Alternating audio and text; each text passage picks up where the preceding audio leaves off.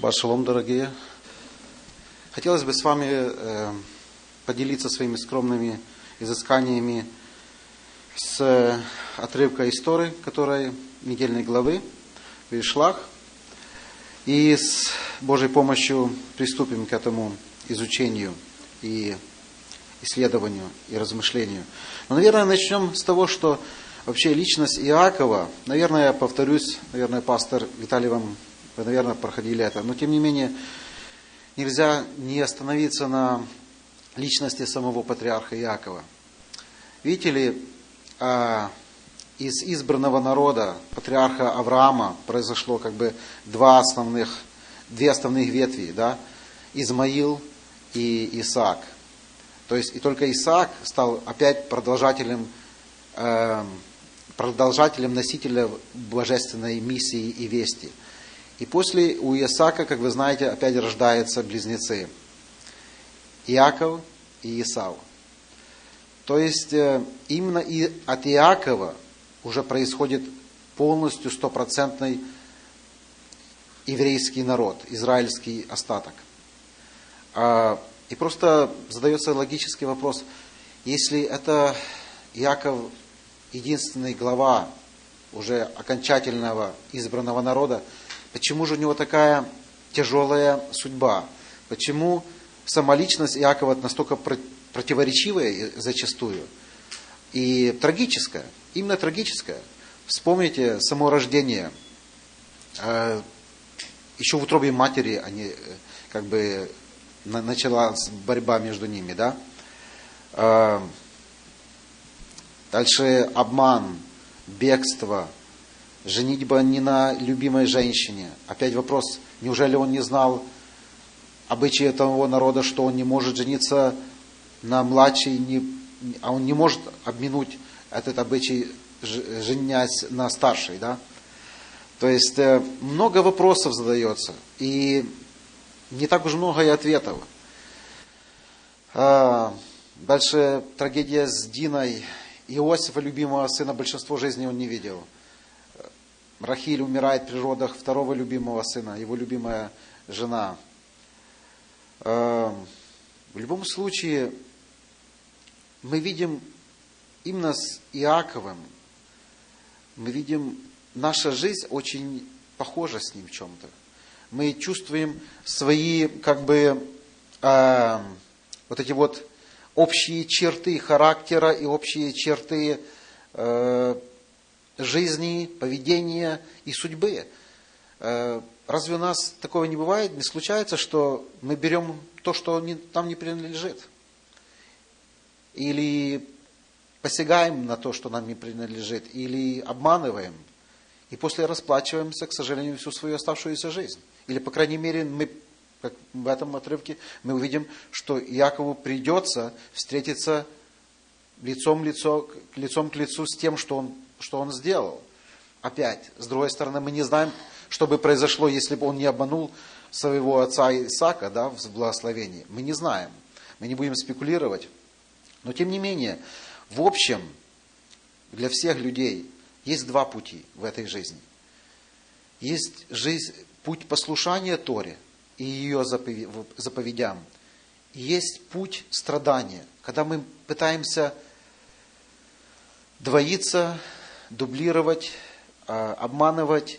И это, в конце концов, мы придем, возможно, к правильному решению, но это путь страданий. И, похоже, именно патриарх Иаков этим путем и пошел, путем страданий, к сожалению. И тем самым он пример для нас. Итак, 32 глава, 4 стих. «И приказал им, сказав, так скажите господину моему Исаву», то есть уважение господину, да? «Вот что говорит раб твой Иаков, жил у Лавана и прожил до ныне». Это выражение имеет определенный характер. Мы попытаемся посмотреть вообще на эту историю более, как бы сказать, семитскими глазами того времени, да, потому что все равно у нас как бы эти очки, греко-римские очки, и нам тяжело понять эту культуру иногда, и вот эти вот фразы, всякие тенденции. Мудрецы Торы говорят, что в этом выражении «и жил я у Лавана» как бы два смысла. С одной стороны, он говорит: «Исав, посмотри, я продолжаю быть странником, я ничем не владею, у меня нету земли, я кочую». То есть, как бы благословение, да, я украл у тебя, но где те обещания, которые Исаак, наш отец, мне пообещал? Как бы их нету. Но с другой стороны, гематрия слов, выражений «я жил» именно 613. И это неспроста, потому что мы знаем, что во всей Торе 613 заповедей. Половина это мы знаем, да? Вот. То есть, с другой стороны, он говорит: да, но ты знаешь, что даже живя я у Лавана, вроде бы окруженный язычниками, и в другой среде, где я только был единственным свидетелем Торы, я все же сохранил заповеди, я сохранил свою верность Торе. Да? Дальше он продолжает. «Есть у меня и волы, и ослы, и мелкий скот». Интересное объяснение этому говорит Любавичский ребе. Хотите, согласитесь, хотите, нет.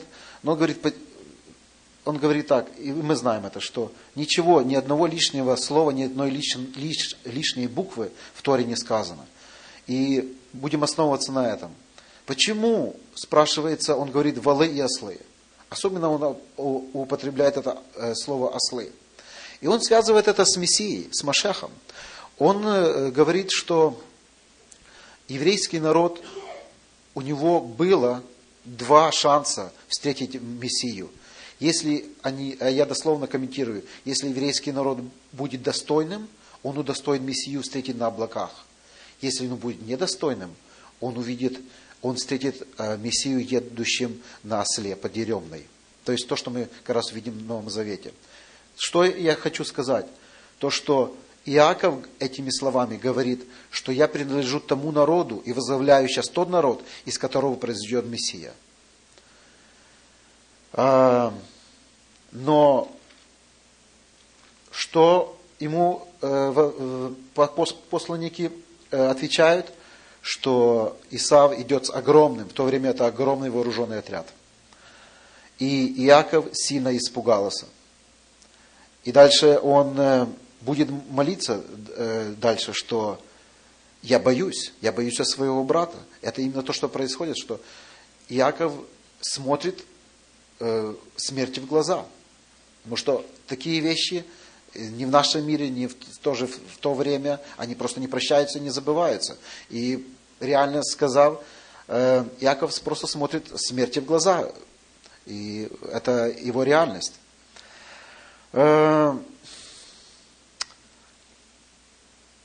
«Ты обещал», в стихе 9 говорит, «ты обещал, но я боюсь».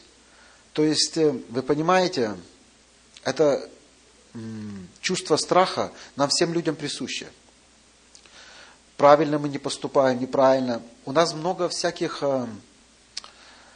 различных страхов и боязней.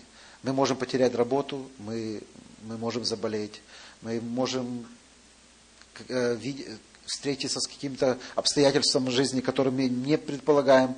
И тем более в наше время, я не знаю, как вы чувствуете это, но я работаю с людьми, я вижу это, что мы все человеческому существу присущий страх. И заметьте, сколько в Танахе и в Новом Завете указано, Спаситель постоянно говорит: не бойтесь, не бойтесь. То есть у нас этот страх есть, но он говорит: не бойтесь. Да? И поэтому к следующему разделу мы приходим, потому что Иаков переправляет всех своих родных, весь скот через ручей, и остается сам один. И он встречает некто, говорит, некто пришел. И он боролся с ним. Вопрос, что это было за борьба? Недавно я разговаривал с своим знакомым тоже. Он работает на своей мастерской диссертации. Я говорю, как ты считаешь, что это такое? В любом случае, это больше, чем физическая борьба. Мы это понимаем. Давайте откроем книгу пророка Осии, 12 глава, 2 и 5 стих.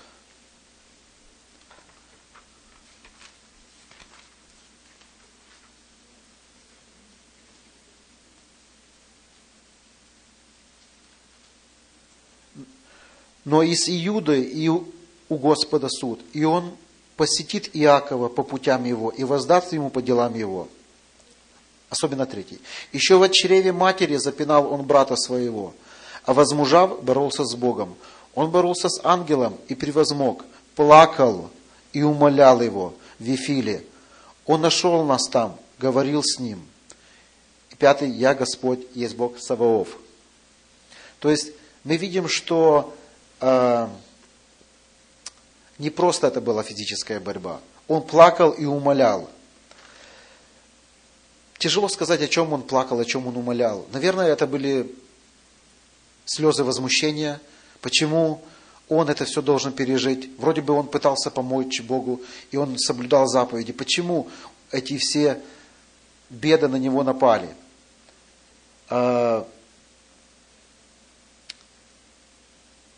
Мы до конца не сможем понять, наверное, какого это вида была борьба. По крайней мере, Иаков раскаялся. Он раскаялся, и он... Это была такая встреча, когда особенно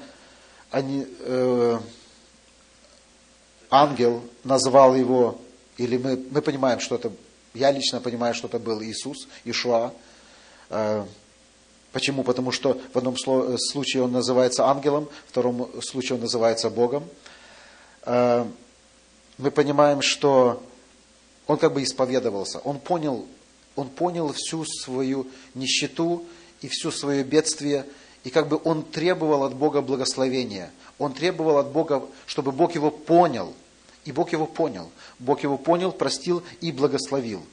И когда он спрашивает, какое его имя, соответственно, он говорит, Иаков, то есть обманщик. Говорит, отныне ты будешь Израиль, ибо ты боролся с Богом, и человека будешь одолевать. То есть, а Израиль, мы знаем, что любой человек в наше время, который ищет Бога, он может себя называть сыном Израиля. То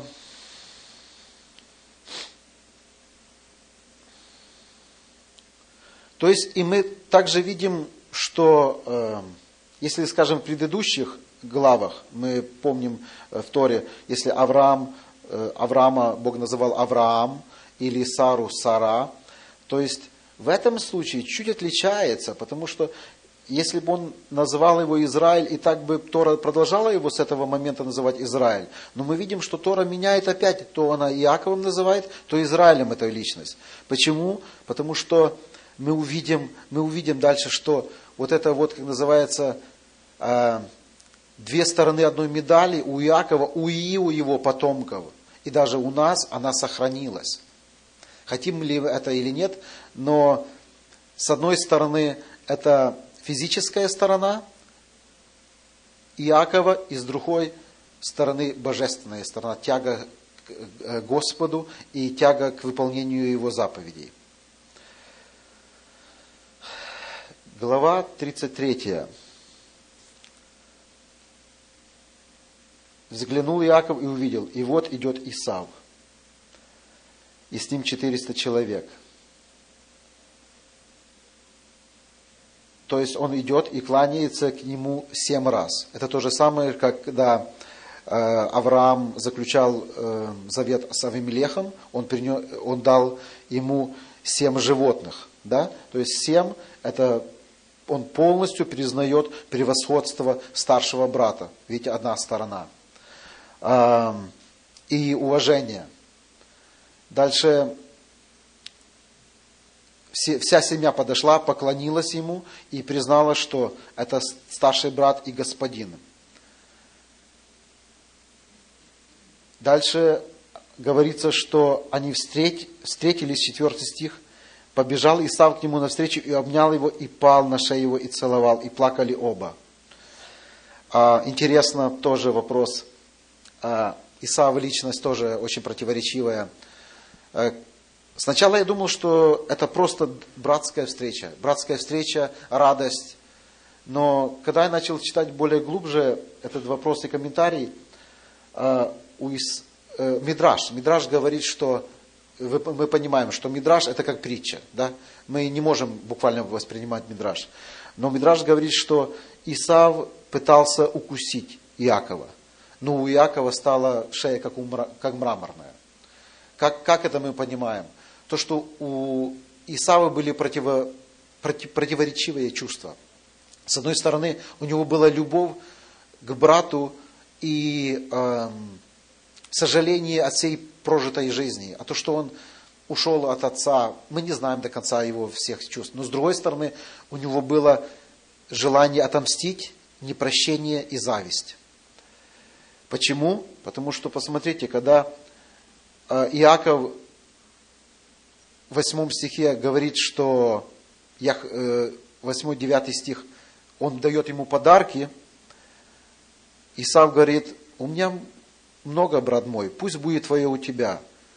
На Ближнем Востоке отказ от подарка – это уже проявление непрощения, это уже затаенная месть и злоба. И посмотрите, Иаков что говорит? «Прими дар мой от руки моей, ибо я увидел лицо твое, как бы кто увидел лицо Божие». Вы заметите, что этот стих очень созвучен со стихом 30 предыдущей главы, потому что он говорит, я видел Бога лицом к лицу. То есть, с другой стороны, он говорит, ты должен принять подарки и забыть эту месть, потому что я видел Бога лицом к лицу.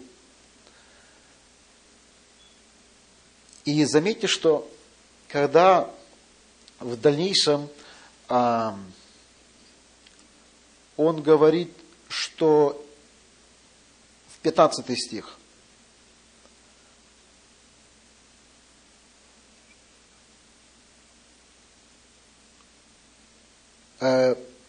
дальнейшее Исав говорит, у меня много, но Иаков говорит, что у него все есть. Да? Да. Он говорит, у меня много, а у меня все. Какая разница в этом? Кажется, вроде бы это просто обмен информацией, обмен комплиментов. Но на самом деле это не так. Потому что как бы у Исава выражение звучит, и это в его потомках будет видно в дальнейшем, что у меня много, но мне еще хочется. И эта погоня за материальным, она никогда не будет оставлена ни им, ни его потомками. Когда же Иаков говорит, что у меня все, он говорит, я счастлив тем, что мне Бог дает. И я полностью удовлетворен, независимо от человеческих мер и всего остального. То, что у меня есть, я доволен. И также и мудрецы говорят, кто счастливый, кто мудр, кто счастлив тем, что у него есть. 11 стих, да, это именно 11 стих говорил, что у меня все. Дальше. Он идет в Месопотамию, благополучно пришел в город Сихем. Именно это слово «благополучно» в оригинале звучит как «цельно». Понимаете, то есть после всего, что он пережил, он не был цельной личностью. Он двоился, он боялся. Там, где страх, там не может быть цельности. И именно после того, когда он увидел ангела и боролся с ним, получил благословение, новое имя, когда он встретил Исава, и он получил хоть какой-то, но мир с братом, он сделался цельной личностью и пришел в город Сихем. И купил часть поля, на котором раскинул шатер за 100 монет. То же самое получается, что и Авраам. Мы помним, когда он Бытие 23:14, он приобрел поле для похоронения своей жены Сары, он купил у местных жителей за 400, да, по-моему, за 400 серебряных монет это поле. Именно честно, то есть не то, что он пришел, поселился, он купил, чтобы показать свое право, легальное право на определенную землю. Дальше что получается? Получается трагедия. Дочь Ли Дина выходит посмотреть на дочерей земли той. Я не хочу никого винить, но вот это женское любопытство, иногда оно оборачивается трагедией. Да? Еще от Евы, опять от Евы это любопытство, да? Ну, ничего мы не можем сделать, но тем не менее, это страшный удар. Это страшный удар по Иакову и по всей семье. В оригинале это слово переводится «навала», грубое, бесчеловеческое, жестокое действие, лишенное любого сострадания. А что делать? Вопрос. Что делать в таком случае? Эмор, отец этого молодого человека и князь этой страны, он как бы приходит с таким очень вроде бы добрым намерением. Как бы, да, двое молодых людей полюбили друг друга. Как бы, что в этом плохого? Давайте объединимся и будем одной нацией. Сделаем монополию. Ваша земля, наша земля, наш скот, ваш скот. То есть объединимся, будем выдавать замуж дочерей, жениться. Но вы понимаете, что это противоречило духу Торы, понимаете, потому что Господь конкретно говорит, что не берите их в жены и не женитесь на ним, дабы не попасть в сеть ихнюю, идолопоклонство. А это была самая главная сеть всех народов во все времена для Израиля. То есть, когда вы можете, наверное, вы обратили внимание на речь Эмора, когда он говорил семье Якова, что он говорил? Давайте будем просто мирно жить.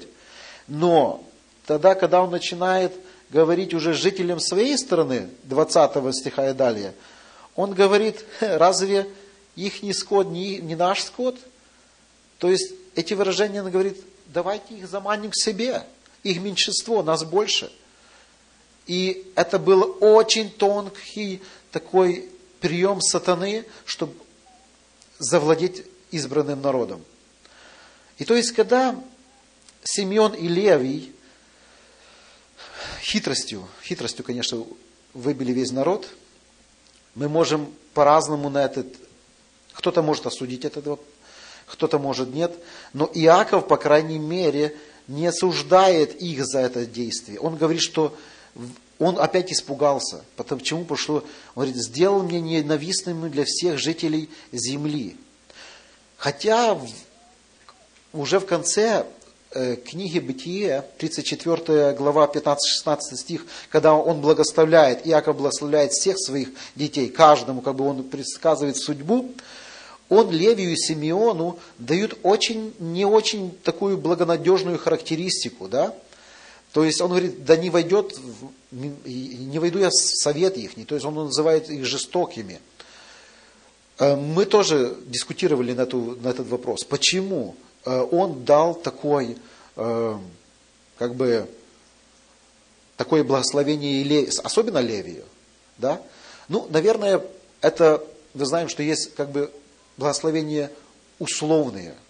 То есть, это условное благословение, наверное. Я так думаю. Почему? Потому что Левий, именно это то колено, которое стало на защиту у горы Синай. Когда остальные колена начали поклоняться золотому тельцу, это единственное колено, которое воспротивилось и заняло место священников и левитов на всю оставшуюся жизнь и существование израильского народа. И Мидраш и Талмуд говорит, что именно даже во времена египетского плена, тогда, когда все колена израильские практически плюс-минус погрузили в идолопоклонство, колено Левия продолжало строго и верно хранить и соблюдать законы Торы.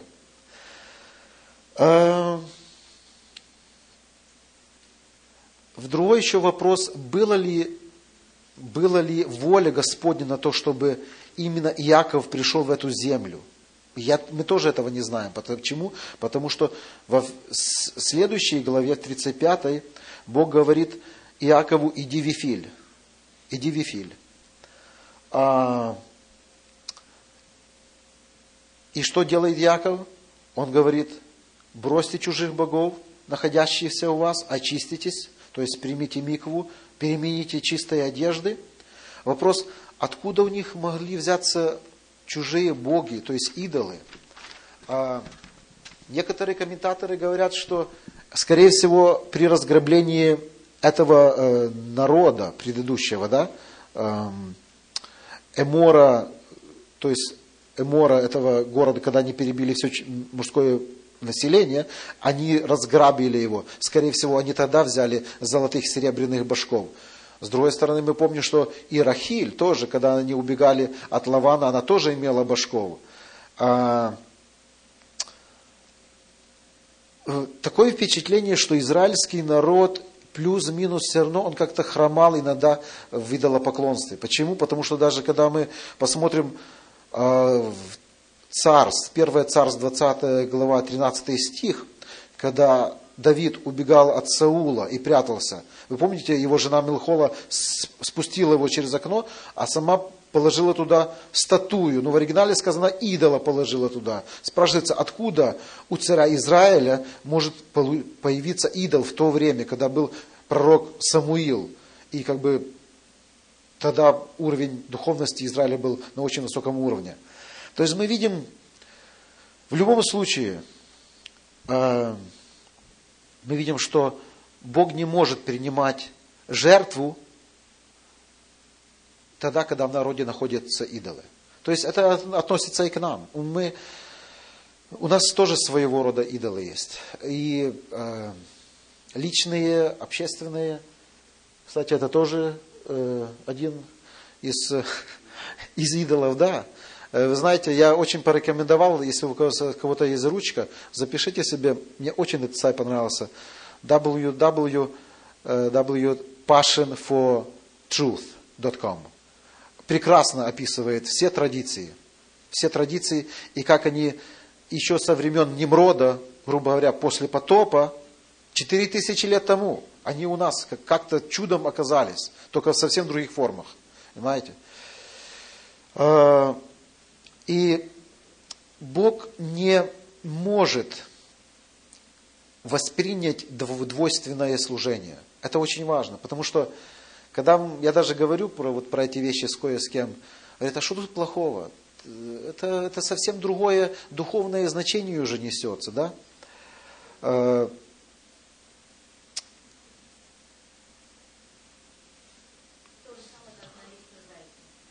То же самое. Валентайцы, истерзайцы, Дед Мороз. Совершенно верно. Давайте почитаем Второзаконие 12:3-4. «И разрушите жертвенники их, и сокрушите столбы их, и сожгите огнем рощи их, и разбейте истуканы богов их, и истребите имя их из места того. Не то должны вы делать для Господа Бога вашего, но к месту, какое изберет Господь Бог ваш, из всех колен ваших, чтобы пребывать имени Его». То есть вы видите, в этом случае нету плюрализма, нету уступчивости, мы не можем уступать. 12:29-32. 29. «Когда Господь Бог твой истребит от лица твои народы, которым ты идешь, чтобы взять их во владение, и ты, взяв их, поселишься в земле их, тогда берегись, чтобы ты не попал в сеть, последуя им по истреблению их от лица твоего, и не искал богов их, говоря, как служили народы сии богам своим, так и буду я делать». Мы можем это повторять и повторять. Этих стихов очень много в Танахе. Но просто я лично вижу, что как в то время народ двоился и делал вот эти уступки, так и в наше время это происходит, к сожалению. Дальше. Мы видим, что дальше в 9 стихе Бог дальше является Якову. И опять он ему повторяет, что с этого времени ты уже не Яков, ты Израиль.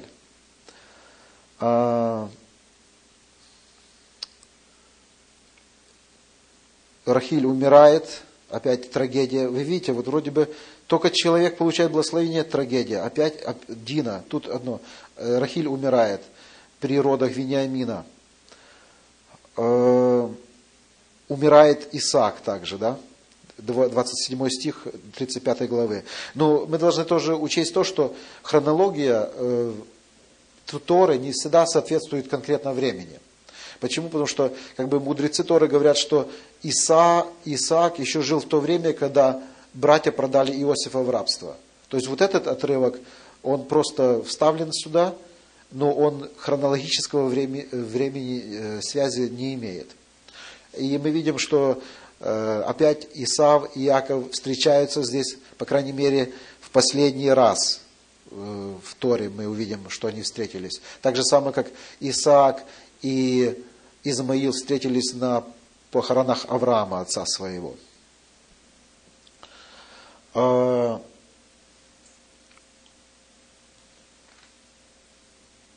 Тридцать 36 глава заключительная говорит о потомках Исава. То есть Эсав, он же Эдом. Наверное, хотелось бы только вспомнить, уделить внимание стиху 12 главы 36. Фамна же была наложницей Элифаза, сына Исава, и родила Элифазу Амалика. То есть, вы посмотрите, как интересно получается, что от родного брата выходит человек, который будет злейшим врагом на все время израильскому народу. Мы помним с книги «Исход», да, что именно Амалик препятствовал израильскому народу пройти на горе Синай и получить Тору.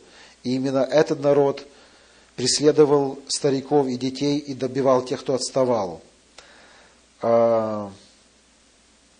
не только. Вы помните также, что история Саула, да, в первой книге Царств, что именно он заканчивал уже истребление всего народа и был наказан за то, что пощадил даже животных и царя Агага. То есть вы понимаете, насколько строго был приказ Торы, когда Тора говорит, что wipe out, как на английском, вытри имя его, чтобы вообще его имени не было в Поднебесной, Амалика. Но я хотел бы также прочитать книгу пророка Авдия. Это часть Гафтары к этой главе. Что это пророчество на всего Исава, что с ним будет и за что. Книга пророка Авдия, 10 стих. «За притеснение брата твоего Иакова покроет тебя стыд, и ты истреблен будешь навсегда. В тот день, когда ты стоял напротив, в тот день, когда чужие уводили войско его в плен, и наплеменники вошли в ворота его и бросали жребий о Иерусалиме, ты был как один из них. Не следовало бы тебе злорадно смотреть на день брата твоего, на день отчуждения его. Не следовало бы тебе радоваться о сынах Иуды в день гибели их и расширять род в день бедствия. Не следовало бы тебе входить в ворота народа моего в день несчастья его и даже смотреть на злополучие его в день гибели его». Не касаться имущества его в день бедствия его, не стоять на перекрестках для убивания бежавших его, не выдавать уцелевших из него в день бедствия. И дальше говорится, что это то, что произошло, что Исав сделал, Эдом сделал для Израиля, а от 1 по 6, 7 говорится, что народ Исава, Эдом будет вообще уничтожен. Туда другие люди зайдут, другие народы. И так практически и произошло. И тут просто перечисляется. Но хотелось бы завершить сегодняшние наши рассуждения последним стихом из книги Авдия. «И перейдут спасители на гору Сион, чтобы судить гору Исава, и будет царство Господа». А в оригинале звучит: «И перейдут спасители Израиля на гору Сион». То есть мы видим, что все люди, которые какое-то отношение имеют, честно приняли Тору, защищали Божий народ, они все будут на горе Синай, чтобы судить гору Исава. Вы понимаете, тут противоположность гора Синай и гора Исава. То есть это не только горы физические, да, это имеется в виду две системы, два мировоззрения. Одно мировоззрение — гора Синай, Израиль, Тора, духовная жизнь, поиск Бога, и вторая противоположность. Исав, погоня за материальным, и предательство, и все остальное. То есть мы видим, что эта недельная глава заканчивается тем, что справедливость будет восторжествует. И хотя народ Божий, мы знаем, это еще не конец нашего пути, нашего journey. Мы будем еще идти и будем тоже определенные препятствия и проблемы и переживать, потому что сказано о последнем времени, это будет как ночь Иакова. То есть вполне возможно, что мы с вами эту ночь и застанем, скорее всего. К этому все идет. Поэтому будем молиться и с Божьей помощью держаться Священного Писания, и с молитвой будем бодрствовать, потому что дни лукавы. Спасибо вам за все. С Богом!